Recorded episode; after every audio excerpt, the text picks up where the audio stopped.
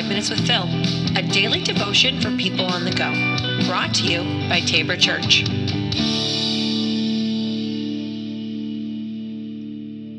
Hello, and welcome back to the podcast. This is Five Minutes with Phil.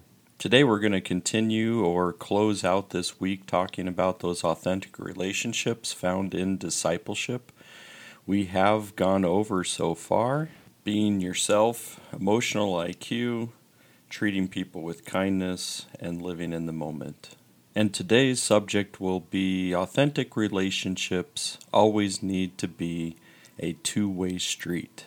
I think this is important for um, anyone who's in any kind of relationship, but you need to position yourself well within the relationship that you're both giving and receiving. That means you're going to have your mind open a little bit to the experiences of someone else, where they're coming from, where they're at, as well as you're going to be able to share your own. So imagine how wonderful it is to see people grow in their faith and amongst spiritual truth. Imagine joy of helping someone else grow in Christ, but here's the thing we also need to be pushed to new heights as we're sharing with others what we've been learning as well.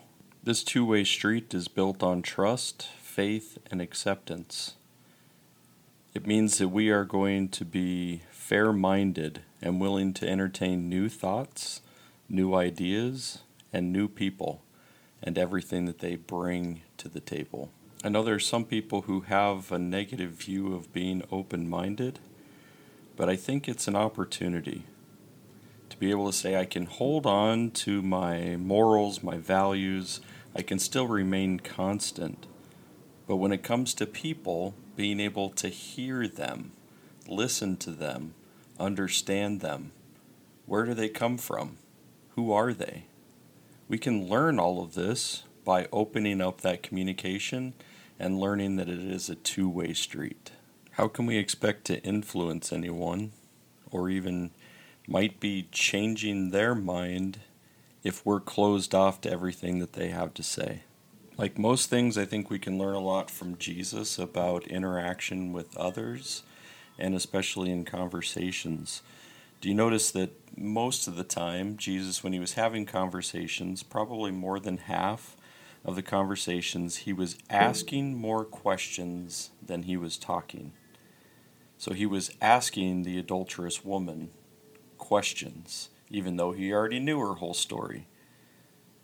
He connected with people's thoughts and feelings. He understood that new ideas need to be connected with existing frames of reference if they are going to last. And then he knew that people needed to sit with, to kind of mull over in their own head those ideas before they ever even expected to act on them. I know for me personally, this has been a big transform uh, transformational shift in the way that I've tried to approach people.